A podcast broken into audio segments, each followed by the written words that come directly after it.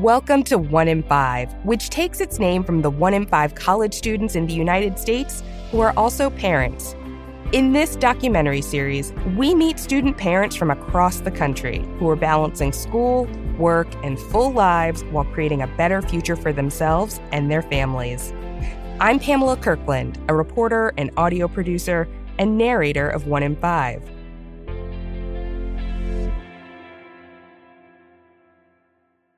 In this episode, we're spending time with Sydney Martins.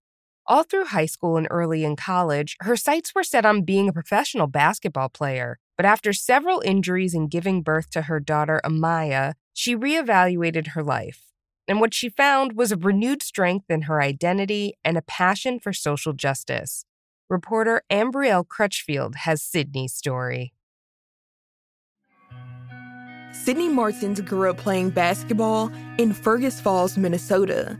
She started at three or four years old on the Y M C A's Mighty Mites.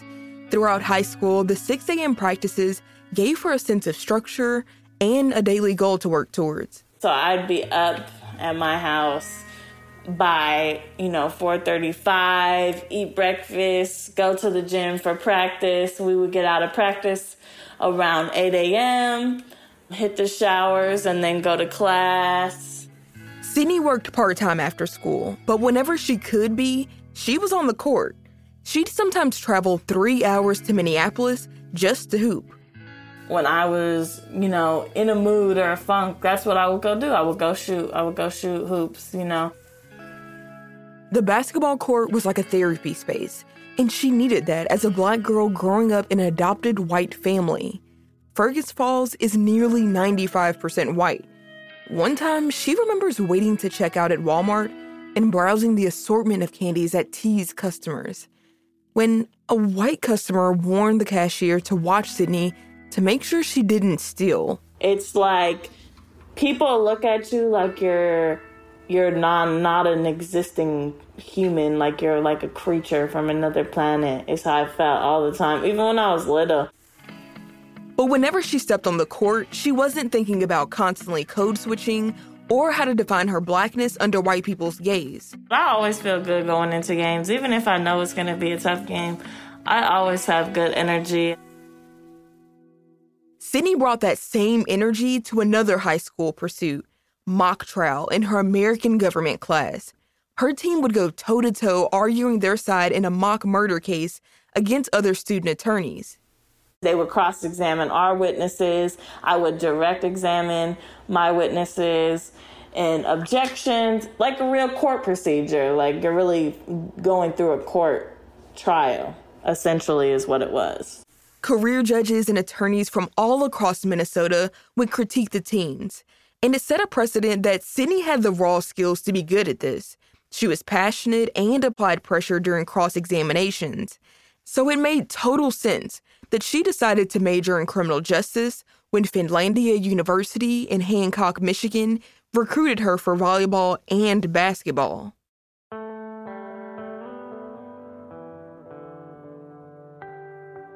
But in her first year, after effects from a back injury she had in high school began to act up. She developed arthritis in her spine.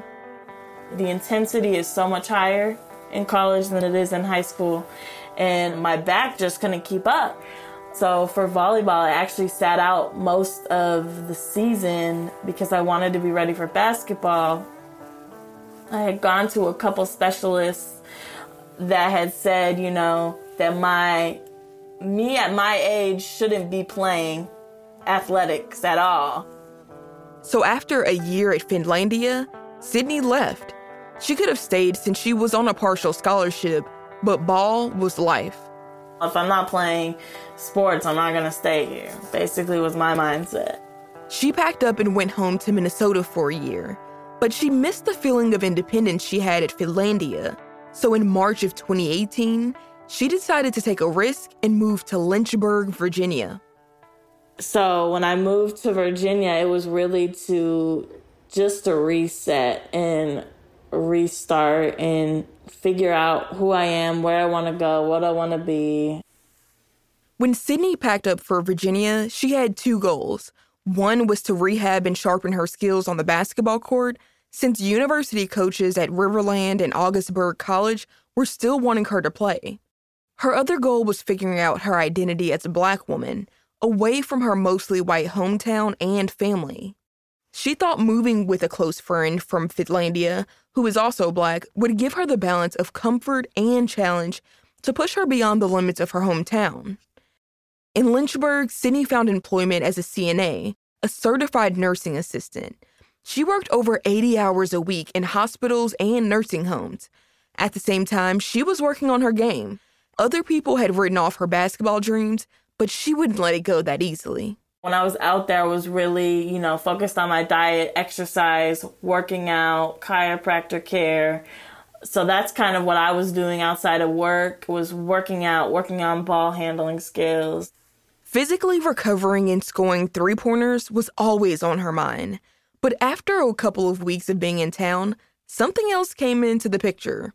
She met a guy, a friend of her roommate.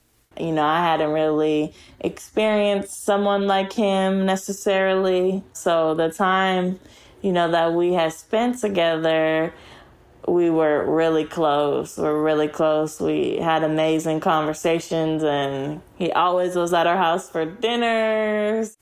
Sydney fell in love hard. Then a couple of months later, she found out she was pregnant. At first, she was terrified. I was like, first of all, I didn't believe it. I took like seven tests.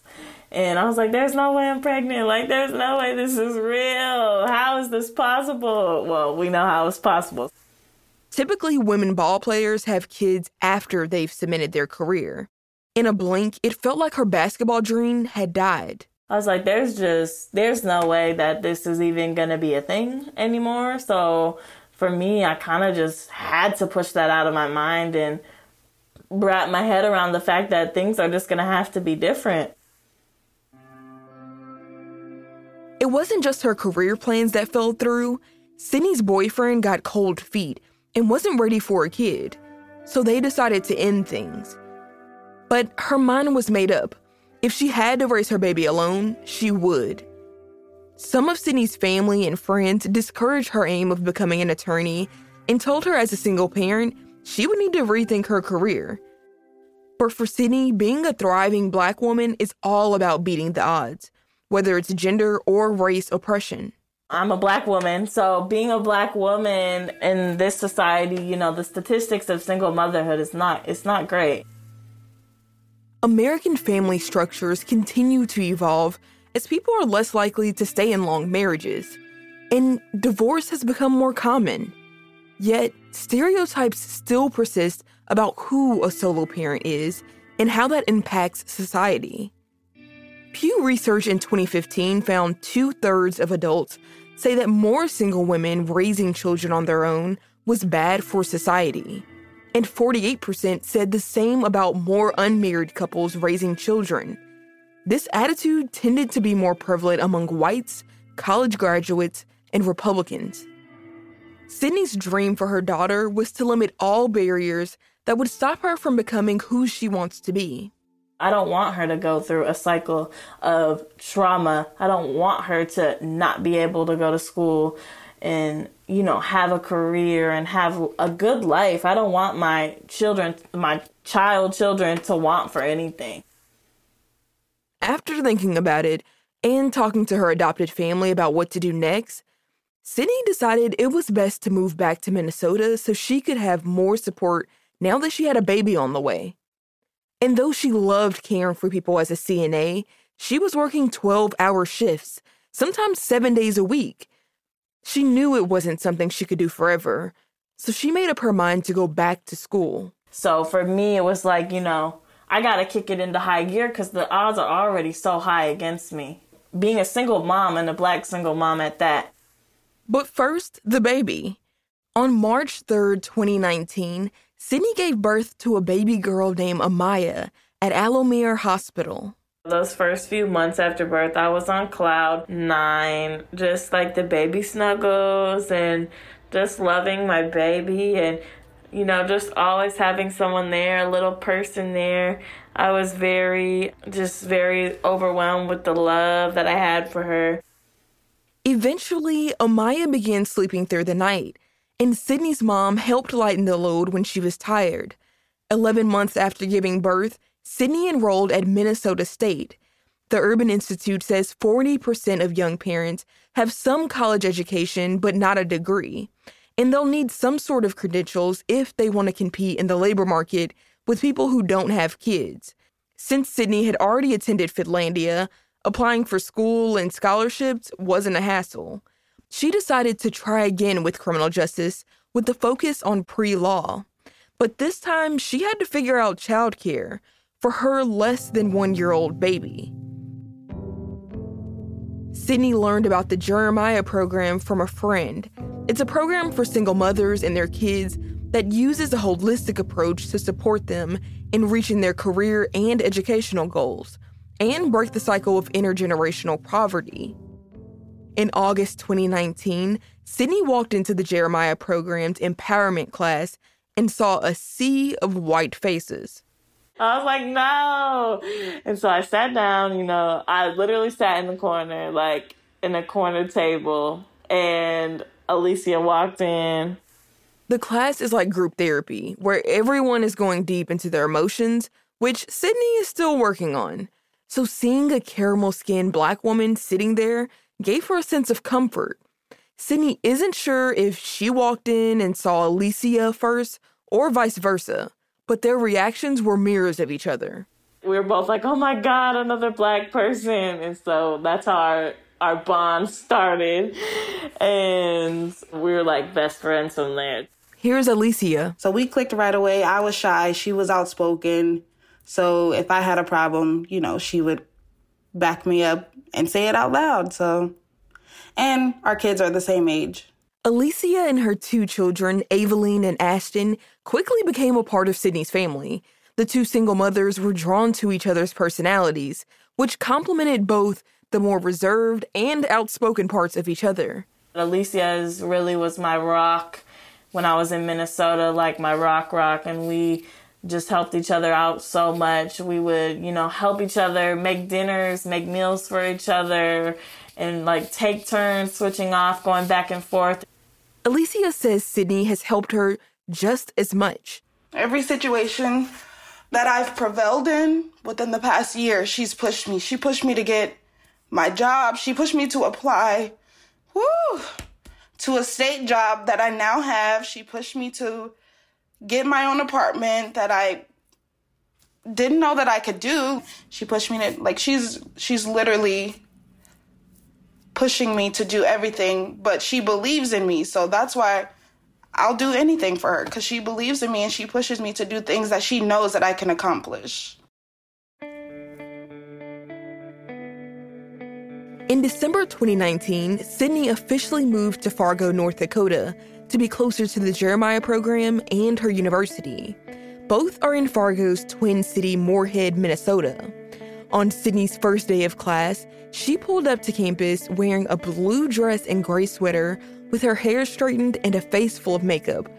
The first day back on campus brought a slew of emotions. I bawled like a baby for the fact that my baby wasn't sad that I was leaving her at daycare. She didn't even cry for me, like when I dropped her off, and I think that's what made me cry even more. I was like, oh my gosh, my baby doesn't love me. She's not gonna miss me. She was also so eager to be on campus, she arrived thirty minutes early. But she was also constantly checking Amaya's daycare app to see how she was doing on her first day. So me having, you know, to go to school and work and not get as much time with Amaya is hard, yes, but I'm only doing it to set us up for success. Since Sydney's working class schedule started before the sunrise and often went past regular daycare hours, having Alicia's help was critical. The Urban Institute says it's common for young parents who are juggling education and training to rely on unpaid relative care for support. That's because parents with more education can afford and have easier access to paid center-based care. Alicia and Sydney had access to childcare at a reduced cost through the Jeremiah Program, but the limited hours didn't cover their needs with their work and school schedules, so they relied on each other. Meanwhile, Sydney and Amaya's dad were working through what co-parenting would look like from a distance. In March of twenty twenty, Sydney went to Round Rock, Texas to visit her aunt and uncle. She met Amaya's dad halfway so he could spend a week with his daughter. It was the first time Sydney spent more than a day away from her daughter. You know, moms need free time, and people forget that. And so just having Amaya spend time with her dad was really just helpful for me. And I was like, you know, I need this more often. I need, you know, more free time, you know, to do things that I enjoy. You know, sometimes I need a moment to myself. The trip came when Sydney was starting to feel the crunch of not having a stronger network around her in Minnesota. Her adopted family was less than an hour away, but they didn't visit often, so she only had Alicia and the Jeremiah Program in her corner. She wanted her daughter to grow up in a diverse area where she would be around other Black folks. With all that in mind, and knowing her aunt and uncle and several biological siblings lived there, Texas was looking pretty good. But before she left, she heard the cry of a man that renewed her focus and drive for criminal justice. In late spring, Sydney was relaxing at home when her phone started blowing up with the news of George Floyd being killed after a police officer kneeled on his neck. A wave of frustration and anger rushed through her body. Like so many Black Americans, this wasn't Sydney's wake-up call to injustice. I've been followed in stores. I've been, you know, followed by police and questioned by police in, in traffic stops. And so I've gone through all that stuff. I've seen it happen to my brothers. I've seen it happen to friends. And really, it's really been, just for me, it's I've always been awoke to things are different for me because I'm Black. Things are going to be different. It's also meant having uncomfortable conversations with white family members who don't have the lived experience and what it means to be a non-white person in America. Sydney had had these conversations before, but George Floyd in Minnesota felt different in more ways than one. I mean, I'm a mother, so watching someone call out for their mom, I mean, all moms were called at that point, I feel like. During George Floyd is really when, for me, is when I was like, yeah, you know, I need to be on my game and I need to get this degree done so I can, you know, represent families and people in, in the system. It gave her a new sense of urgency and motivation to finish her degree and force the system to give verdicts that bring justice to Black families. Last June, when protests were at their peak throughout the United States, Sydney packed up her car and made a two-day drive to Austin with Amaya. The Jeremiah Program has a branch there like the one in Minnesota, and it offers childcare and housing. Studies have found improved health, school, and work outcomes for families when childcare and housing are in close proximity or intertwined. Having the support of the Jeremiah Program made the transition to a new state during the pandemic much smoother. Plus, this time, she connected easily with the more diverse staff. Even after moving to Austin, Sydney kept protesting in her new and old town. I can't imagine myself sitting at home and continue to see Black people being murdered by the police and not using my voice to be out there. She joined local Black Lives Matter demonstrations in Austin and started volunteering with the Minnesota organization Families Supporting Families Against Police Violence. Since she doesn't have her law degree, she started working as a legal advocate, and she's been able to help arrange a team of lawyers to help clients. I feel so powerful. So it's like, I feel like I can do anything. And I know people tell me all the time, Sydney, don't overwork yourself, M J specifically. She's talking about M J Corpella, a family service director at Jeremiah Program in Austin. It's not as much we have to help Sydney be something as much as that, like, we're about breaking down all the stuff out there that's preventing Sydney from already being incredible, because she is. M J met Sydney seven months ago when she relocated. any amount of time spent with her and really getting to talk to her, it's pretty obvious that, that she's like exceptional, right? There's a lot about Sydney that blows my mind. M J has been helping Sydney work on time management skills and being more vulnerable when communicating so she can flourish. While school was out for winter break, Sydney started working with a nonprofit as a full-time legal advocate. She spends her workdays taking calls from prisons and arranging team meetings. That's on top of going to school full-time and taking care of twenty-two-month-old Amaya. My daughter's yelling in the background. Um, uh, it's never quiet with kids. Fitting work and school together is uniquely challenging for student parents like Sydney. Amaya's daycare in Austin is open during limited hours, Monday, Wednesday, and Friday. That's one day less than what she's used to in Minnesota. It's been a big impact as far as, like, finding a full, full-time job. It's just really not, like, possible. Sydney is planning to up her hours at work to make sure she can financially provide for her family. Studies from the Ascend at the Aspen Institute show current eligibility policies for relief can lock families out of getting the support they need if they try to get a modest increase in income. It could cause them to lose their child care tuition subsidy, or it could keep families constantly earning less. Still, Sydney's momentum continues. This semester, she's working with two social justice groups to get seven client sentences commuted by Minnesota Governor Tim Walz. I just love helping, you know, people that, you know, need it, because a lot of people forget about men that are incarcerated and they get thrown away like they're just a number. She eventually wants to attend Baylor School of Law in Waco, Texas, which is a top fifty law school. When I apply for law school, I have a very like overachiever high mentality, but only not only that, like it's I love this. I love doing this and I love being involved in what I'm involved in. And so for me, I don't feel like it's work. It's just what I love to do. And now that she's living in Texas near more supportive family, she gets a chance to have free time and have fun as a twenty-two-year-old.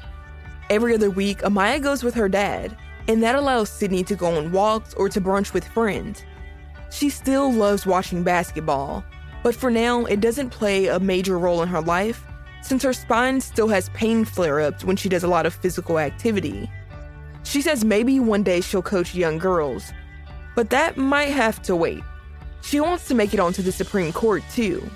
One of my really good friends, every time I say I, I'll try or I'll, you know, whatever, he's always like, why are you using that word? I hate that word, try. And so, like, I don't have the headspace, and it's like, I can do this, I will do this. Like, we speak a lot of positive affirmations and meditations in this house. And so, you know, I don't have a negative mindset when it comes to the things that I can do and that I will do.